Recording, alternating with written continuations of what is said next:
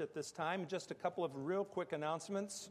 Number one, we have a baptism next Sunday, and if you would like to be a part of that uh, baptism, we would encourage you get the word to us, and uh, that meaning the church office. You can call, you can see me after church, see one of the elders, and uh, we would be glad to talk with you about being a part of that baptism service that will take place next Sunday. Number two, we have a birth to celebrate. Jacqueline Katz uh, had a little one, Eliza. I lost the uh, note that I had that had the vital statistics. Surely one of the women over here will know. Anybody?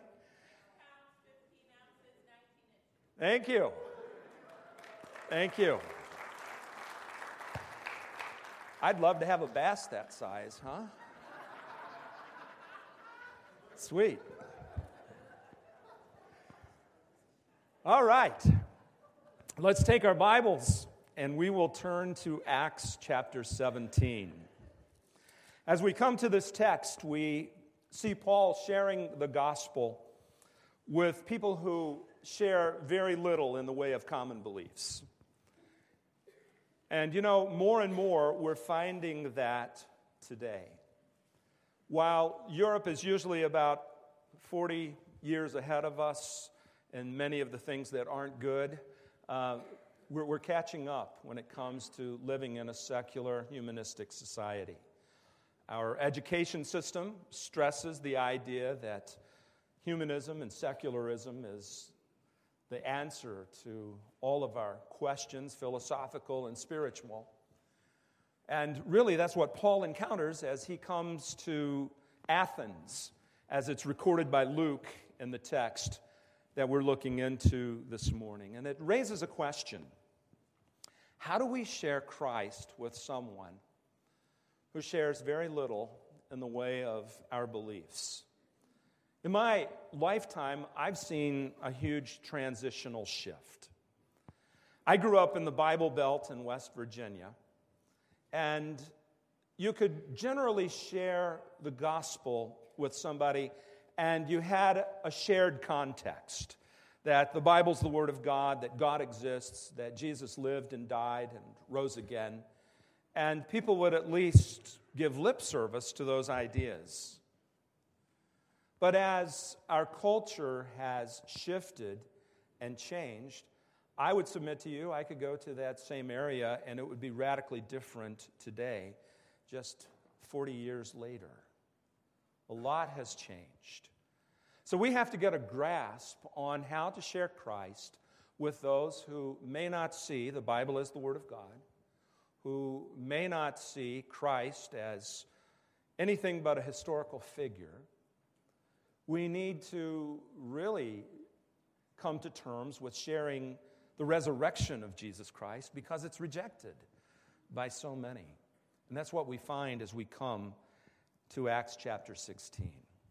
Now, as we come to this text, we first want to see the importance of evangelism. And we want to see that we evangelize by sharing the truth about Jesus and his resurrection. Now, somebody will quickly say, Now, Pastor, didn't you just say that a lot of people don't believe in Jesus or his resurrection?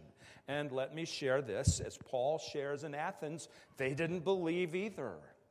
But faith comes by hearing, and hearing by the Word of God. If people are not exposed to the truth of who Jesus is, then they'll never come to the place to where they have the opportunity to believe. And let me share this with you. Often, when we share Christ in the initial stages with somebody who doesn't accept who Jesus is or the resurrection, there will be immediate rejection. But here's the beauty of God's Word the Holy Spirit takes the Word of God and works on people's hearts. And if we don't share the Word of God, they won't have the opportunity to consider the things of God.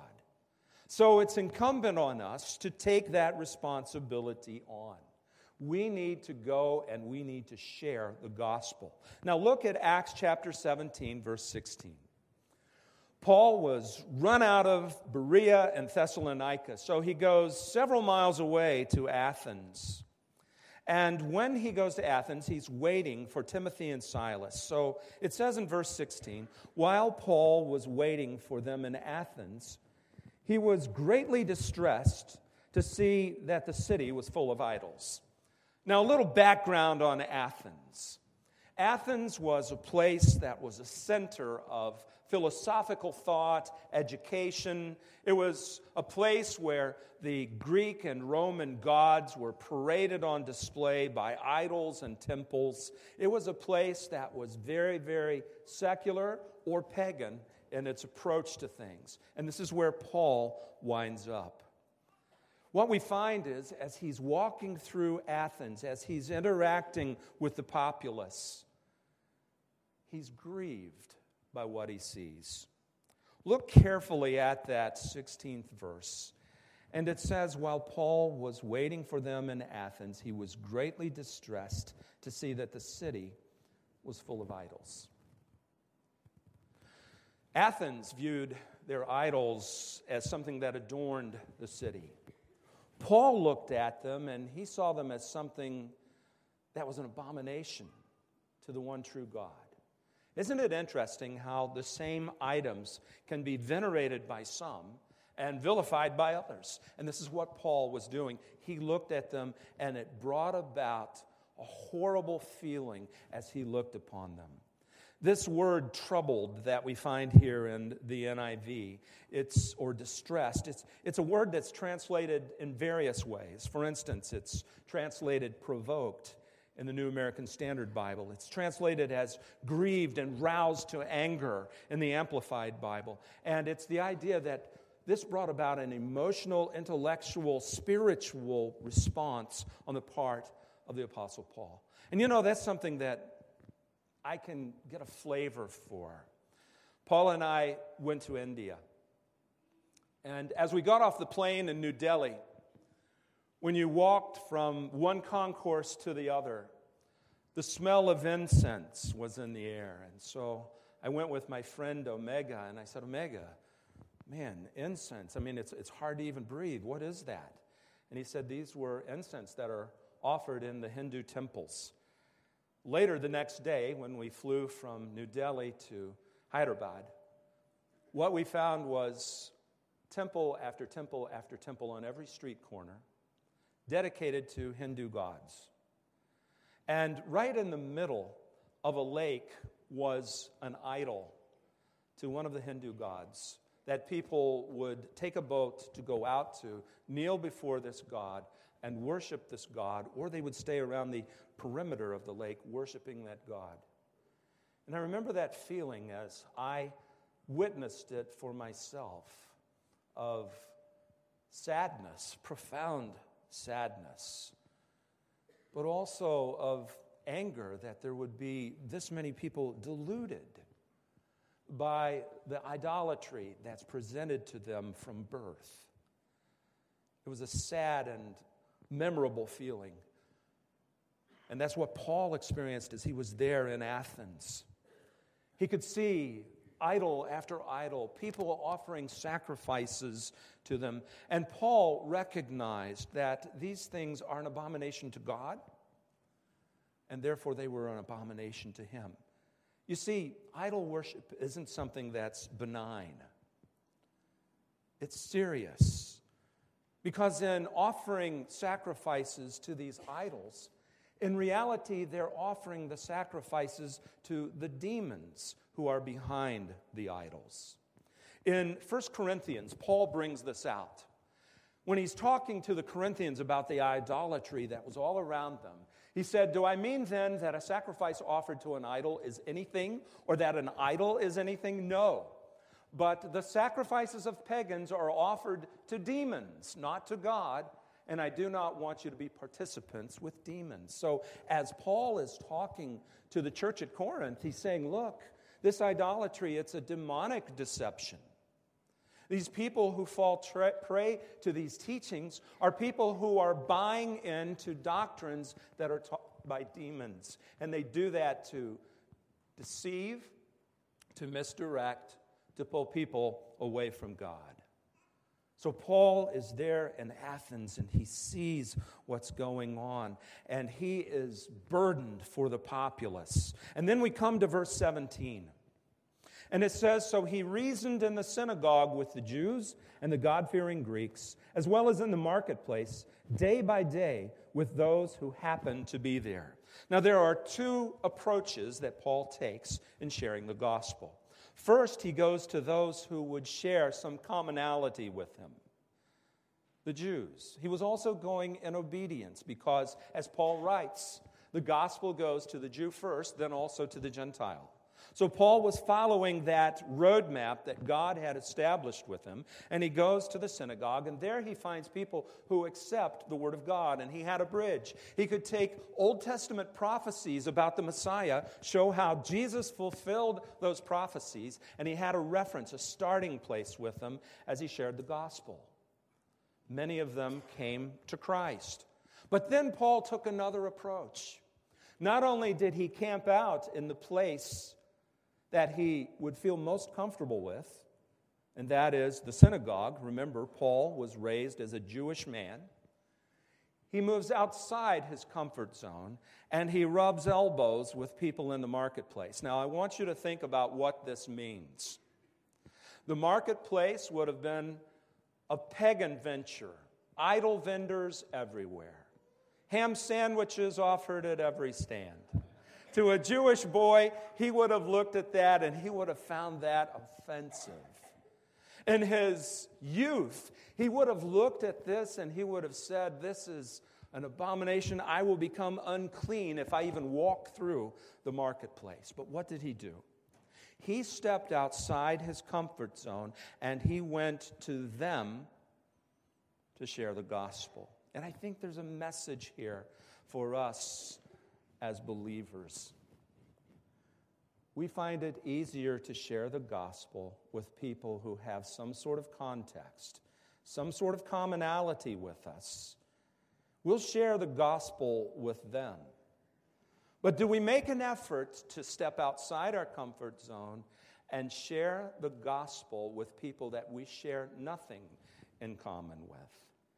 It is so easy for us to avoid them. They make us uncomfortable. They say words that we would prefer not to use. They talk about subjects that we would prefer not to discuss. They have ideas that are foreign to our value system. So we look at them and we say, This is just really uncomfortable. I don't like talking to them, so I'll avoid them and I'll stay away. And that's what many Christians do we kind of preach to the choir. We'll talk to one another about God and His faithfulness. But when it comes to talking to people who are outside those parameters, we're scared. We're uncomfortable. And we'd rather be comfortable. Paul went to the marketplace. He went to where they were congregating, to where they were, the people that he looked at, and he saw the idols that they had made, and he saw them bowing down to these idols. He didn't avoid them, he went to them, and he shared the gospel. And you know, that's what we need to be willing to do as well. We need to be willing to step outside where we are comfortable and go and share with those who need to hear the truth of God he intentionally went to the marketplace, knowing what it would mean, knowing the challenge that it would be to him to share the gospel. He went anyway, and he shared the gospel faithfully. And there's a challenge for us in this as well to do the same. Now, as we move through the text, we come to the part of the passage where Paul expresses the truth about Jesus and his bodily resurrection. Look at verse 18. Within the marketplace, rather an interesting conglomeration of people. You have the tradesmen, you have the merchants, but then milling around the marketplace were also groups of philosophers.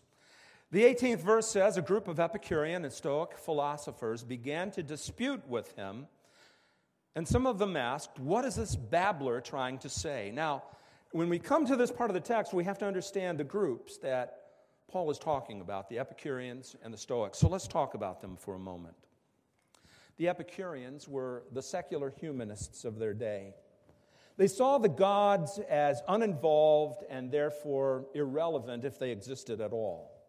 They believed that once we die, we die, there's nothing after, and therefore they believed that we should pursue pleasure and try and get as much out of this one go round that you can get before you die, because once you die, that's it. Does that sound familiar? How many people today see God as irrelevant if he exists at all? The agnostic is really what we find here with the Stoic. They are the secular humanists who say, yeah, the gods may exist or he may not exist, but it really doesn't matter because they're uninvolved. Even if they do, you just live and die like a dog. So avoid pain, pursue pleasure. That's what life is all about. And I would submit to you that many of your neighbors, your family members, co workers subscribe to this same system of thought, if not in words, then certainly in lifestyle. They live in this way. Paul had to address these people as he talked about Jesus. Then there's the Stoic. The Stoic viewed the world and their gods as involved even to the point of being fatalists. For the Stoics, they believed that the gods had foreordained everything and that it really didn't matter what we did, that the gods had planned it out anyway. So live your life in light of that truth because nothing you do really matters. Now, you should try to appease these gods as best you can by following ethics by living, and we use this term, stoically. In other words, living in such a way that you don't honk off the gods, you know, but understanding that even when you do, that was foreordained and foreplanned anyway.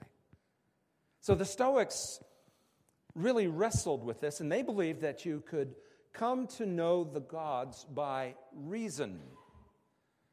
That if your logic and your reason were profound and deep enough, then you could enter into a relationship with the gods by virtue of that interaction intellectually. So Paul had to speak to these people, and they were listening to him as he was sharing in the marketplace. You see, the marketplace wasn't like just a mall, it was a place where people, people gathered and where they exchanged ideas.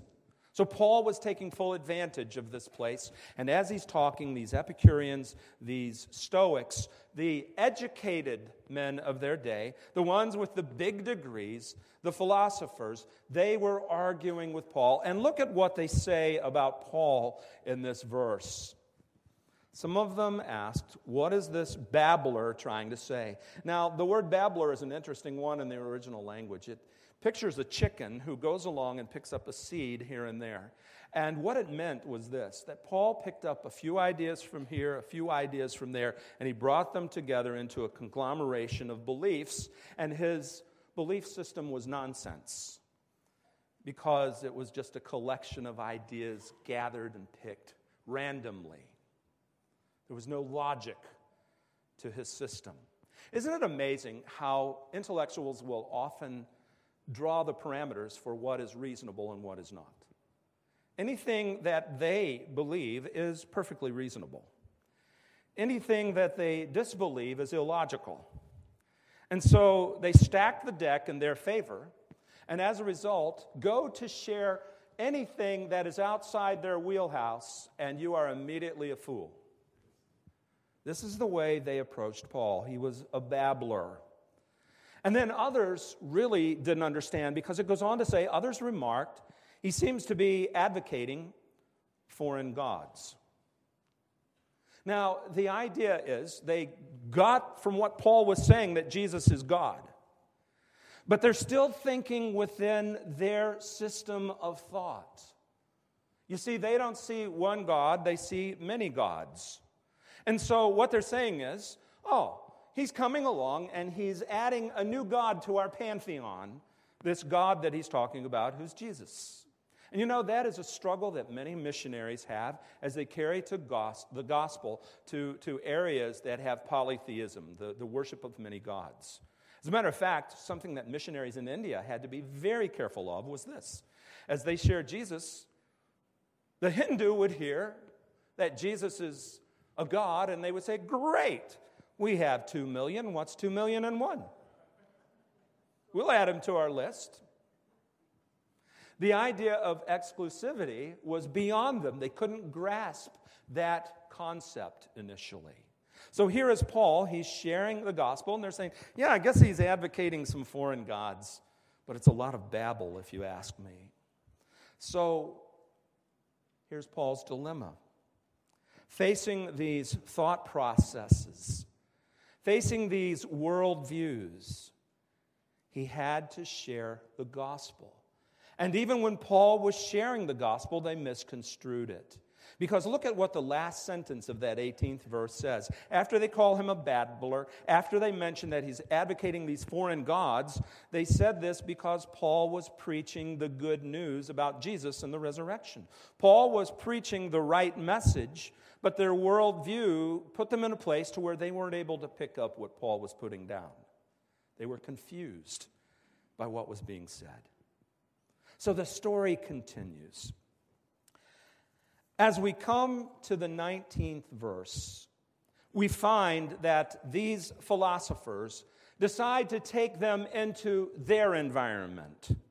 The marketplace could have been viewed as common ground, but now Paul was about to step outside the marketplace and to go into the lecture hall. That's what the Areopagus was. It was a place where ideas were discussed, but on an academic level. And these philosophers were the arbitrators, kind of stacked the deck in their favor, didn't it? And it's unclear as to whether the exchange that Paul has with these philosophers at the Areopagus was a trial or whether it was a dialogue. But he was going into their place to talk. And you know, Again, that's something that I can relate to. When I was a freshman in a secular university, and by the way, I've said this often, forgive me for being redundant, but the university is the only place I know where parents spend about $30,000 a year to have the school unteach everything they've tried to teach for 18 years, right? So here I am, freshman, walking into a Bible and religion class that was neither biblical nor religious. And as I'm sitting there, this professor, who looked very much like the prof in Ferris, day, uh, Ferris Bueller's Day Off, he, he gets up and he says, The educated man doesn't accept the Bible as true. So, shot up my hand. And I said, Are you telling me that Harvard and Princeton, founded by Christians, that these were the uneducated men of their day? Are you telling me that people who go and get their earned doctorates in theology are un- uneducated men? I said, Isn't that rather short sighted on your part? And he told me to sit down and shut up. we need to understand that Paul is talking to these intellectuals in their place, but he does so boldly. He is sharing with them the truth of the gospel. And he's going to continue to share with them whether they receive what he has to say or not. And listen, that's where our boldness needs to come in. We share the truth of God, and what somebody does with what we share is up to them. Our responsibility? Share the truth of God. Perhaps Paul had these in mind as he wrote to the Corinthians. Where is the wise man? Where is the scholar? Where is the philosopher of this age?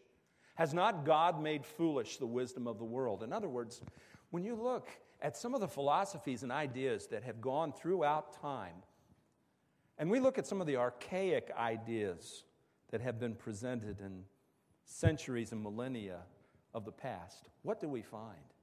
So many of those ideas turn out to just be laughable, right? As they face time, we find that they're crazy. The scientific ideas that have been out there, we look at them, and some of the scientific ideas of a thousand years ago are crazy when we look at them. God looks at the wisdom of the world and he proves them wrong and he makes them foolish in time. Paul brings this out.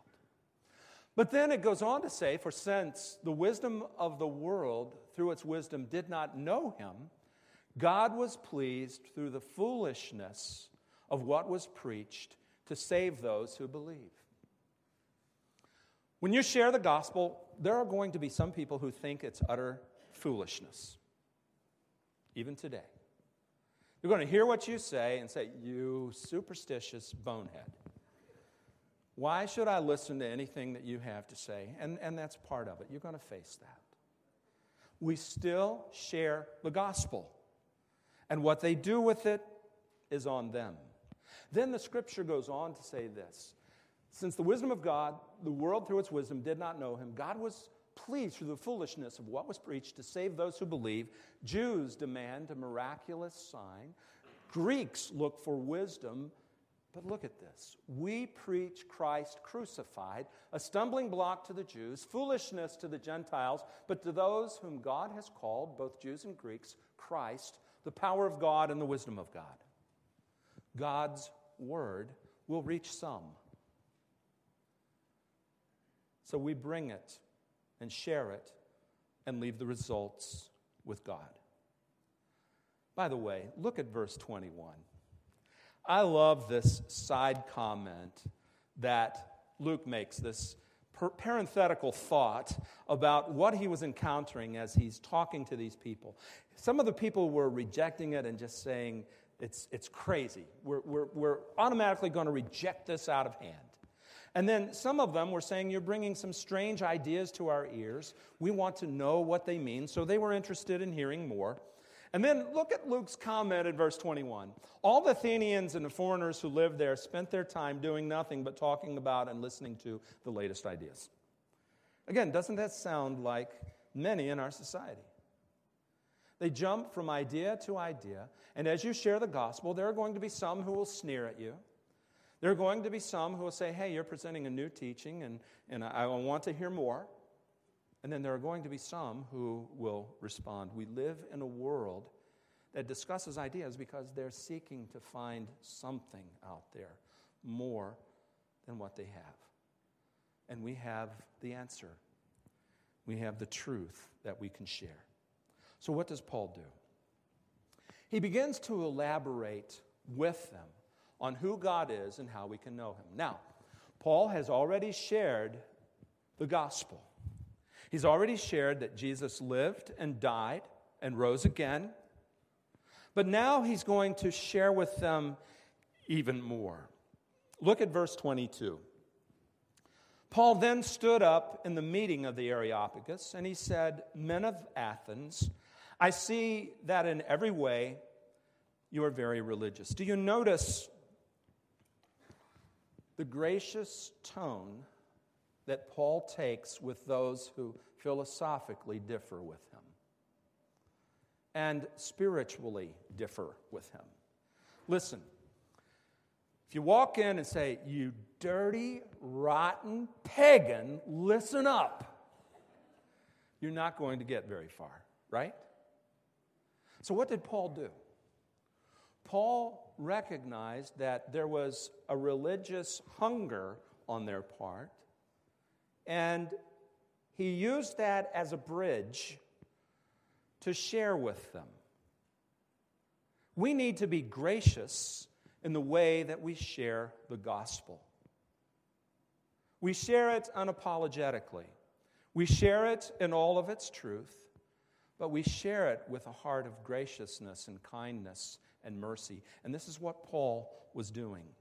And he says, I see that you are very religious. Now, the term religious, it could mean someone who was devoted to religious things, or it could mean someone who was superstitious. He used a very ambiguous term. But then he goes on and he says this in verse 23 For I walked around and looked carefully at your objects of worship. I even found an altar with this inscription to an unknown God. Now, what we find as Paul is walking around the city is this he is noticing that they are people who want to hear the gospel, perhaps, just don't know it yet, who are looking for some sort of religious answer and they don't even understand the question yet. And what he did was he looked at their society and he said, What can I notice from the people around me that I can use as a bridge to the gospel? What this is saying to me is evangelists should be students of the culture. We need to know the culture in which we live.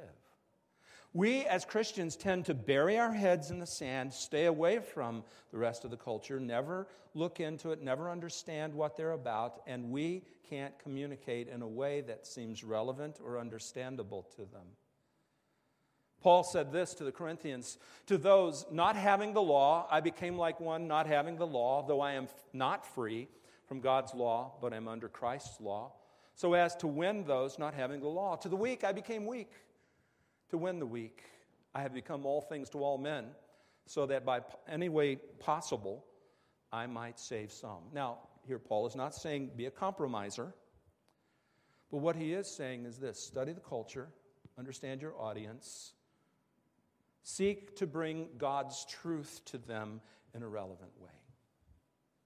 We never compromise who we are in Christ. We never compromise the message but in the areas where we can bend, we bend, that we might reach some. Never sinning, never stepping outside God's moral will, but also not following a legalistic standard that would keep us from interacting with the lost. That's the message that we find in this text. So that's what Paul did. And so Paul's looking around the culture and he sees this altar, and inscribed on this altar is to the unknown God. To the unknown God. As people in Athens were looking at the pantheon, they were nervous. We've got all of these gods. We have Zeus, we have Hera, we have Apollo, we, we have all of these gods. But maybe we missed one. So, just in case we missed one, we have an altar to this unknown God. And brilliantly, look at what Paul does. Paul is looking at this culture and he says, in that 23rd verse, I even found an altar with this inscription to an unknown God. And then look at what he does. Now, what you worship as something unknown, I am going to proclaim to you. What he says is this this God that you say that you don't know and can't know, I'm going to tell you who he is. So he took their culture was a student of what was going on and used it as a bridge to bring in the gospel. And we need to take a lesson from this approach. We need to understand the importance of doing that same thing. And you know, there are many in our culture who have an unknown God. As a matter of fact, the word that is translated unknown is agnostic, a word that's, that we get our word agnostic from. It's a word that communicates the idea that they don't know whether there's a God or not that would occupy their worship in this altar. So, what we need to understand is this there are people in our culture who believe that God can't be known, but we have the words of life that share how they can. And that's what Paul begins to build on in his interaction with these people. So, look at what he does he begins to extol God as the one true God. First, he establishes God can be known. That's the important part of his message to begin with. And then he starts to say, now, who is it that we know? Who is God? So let's look at how he describes God to these people. The God who made the world and everything in it is the Lord of heaven and earth and does not live in temples built by human hands. Point number one that he wants people to understand is there is one true God, and you can know him. He is the God who made everything in the world.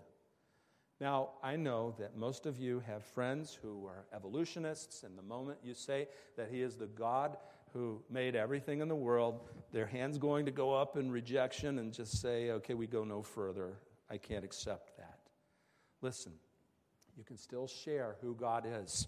You let the Holy Spirit do the work of working on their heart. If you're not strong enough in your apologetics to share with them some concerns about evolution, there are ample books available that you can say, if you're really interested, read this.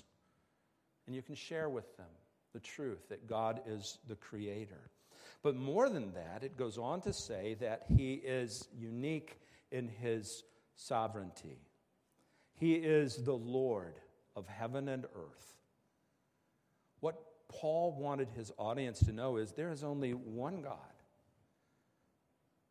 When you read many of the Greek accounts of the gods, one god was fighting another god. It was like a chess match going on on Olympus, and they were fighting against one another.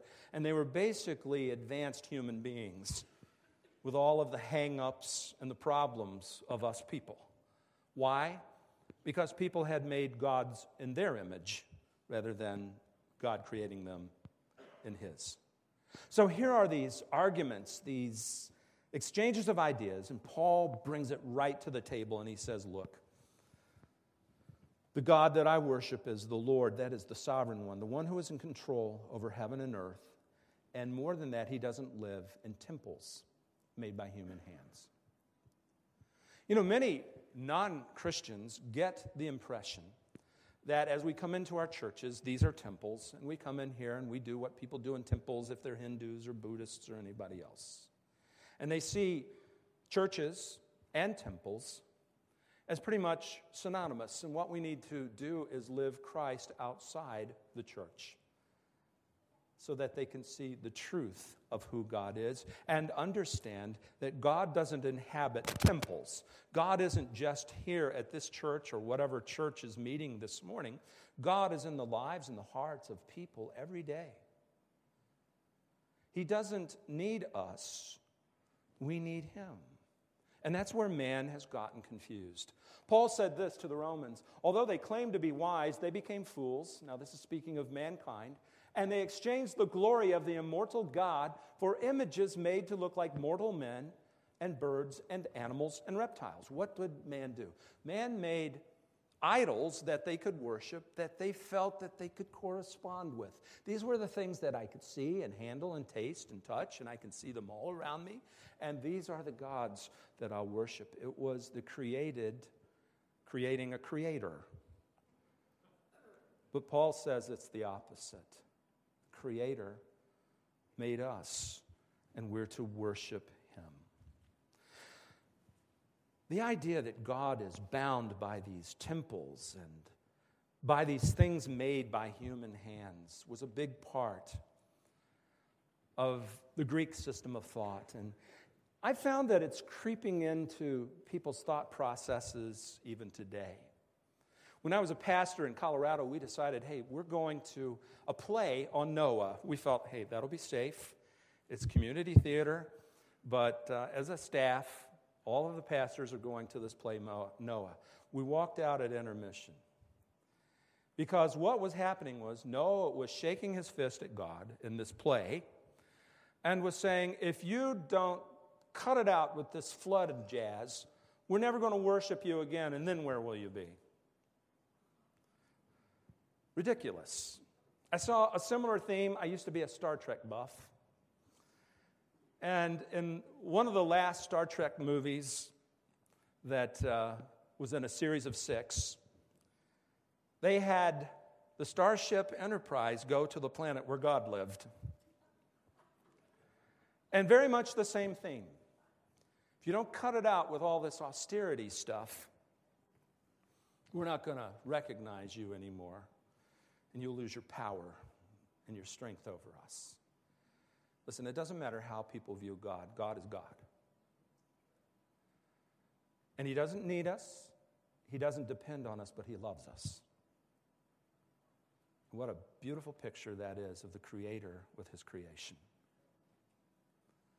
That's the God that we need to introduce people to so that they can know him. Look at what he goes on to say in verse 25.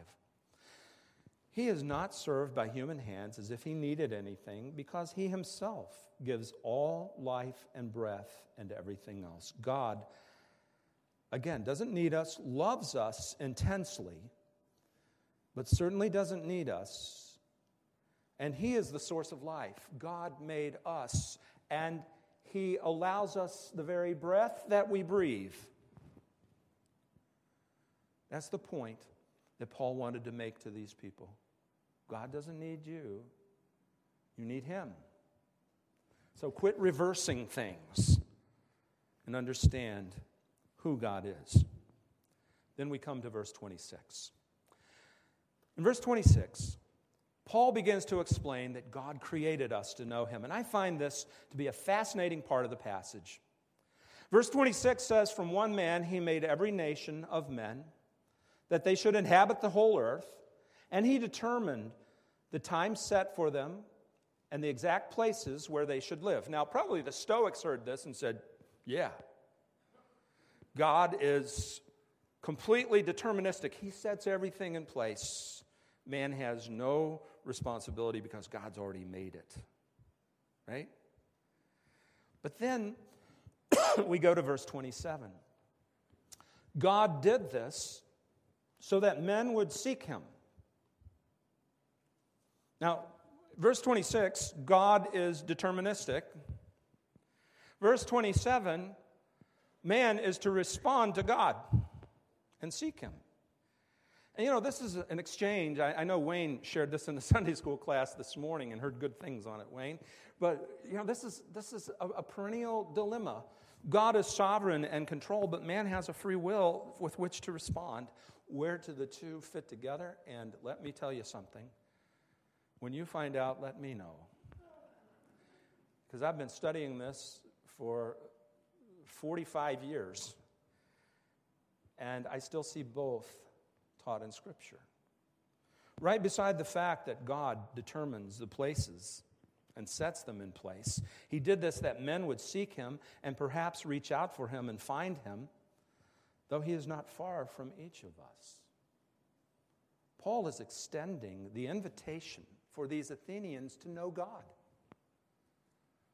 And he's saying, I'm calling on a decision from you.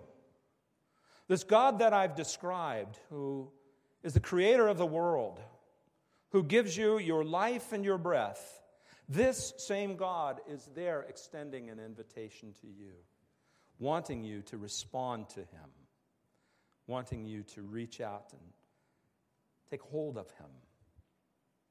And He's not far from us. I think that's one of the most important things that Paul communicates to these philosophers. God isn't some distant deity that's created the world, set it in motion, and said, I hope everything works out, I'm stepping back. God was close to them, wanted a relationship with them, and they needed to make a decision. Then look what he does at verse 28. For in him we live and move and have our being. Look, whether you recognize God is there or not, he is. That's what Paul is saying. And then he builds a bridge by quoting one of their own secular prophets. As some of your own poets have said, we are his offspring. Again, studying the culture understanding what he could use to build that bridge, Paul does it. And so that brings him to the closing part of his message. Everyone should repent. Look at verse 29. Therefore, since we are God's offspring, we should not think that the divine being is like gold or silver or stone, an image made by man's design and skill. Listen, when have you ever seen an idol produce anything? the idols are produced, they do not produce. You get that? Somebody made them, they made nothing. So, Paul's point is this we came from somewhere, but not from these. He wanted that to be driven home. So then in verse 30, he goes on to say, In the past, God overlooked such ignorance, but now he commands all people everywhere to repent. Now, when it says that God overlooked such ignorance, it's not saying that God gives a pass on the sin of idolatry. Read the Old Testament. he does not give a pass. What it is saying is this God, in His mercy, has allowed you to exist and to function in this way, but now you have been presented with the truth, and you have a decision to make. What will you do with the truth of Jesus? You need to respond. You need to make a decision about who God is and who you are in relation to Him. Stop just bantering back and forth with these philosophical ideas. Come to terms with what I've shared. And if you find what I have shared to be true, then that brings about a response on your part, and that is to repent. Now, what does it mean to repent? The word means to change your mind. And so, what Paul is saying is stop pursuing knowing God through your philosophy and logic and your idolatry and all of these things that have moved you away from God, and instead turn from these things to God and accept Him for who He is. That's the idea. That's the repentance that Paul is calling for. Trust Christ, His death and His resurrection as your hope of eternal life and allow God to transform you and change you and make you into the kind of people that He wants you to be. That's the message that Paul is giving them. Look at verse 31.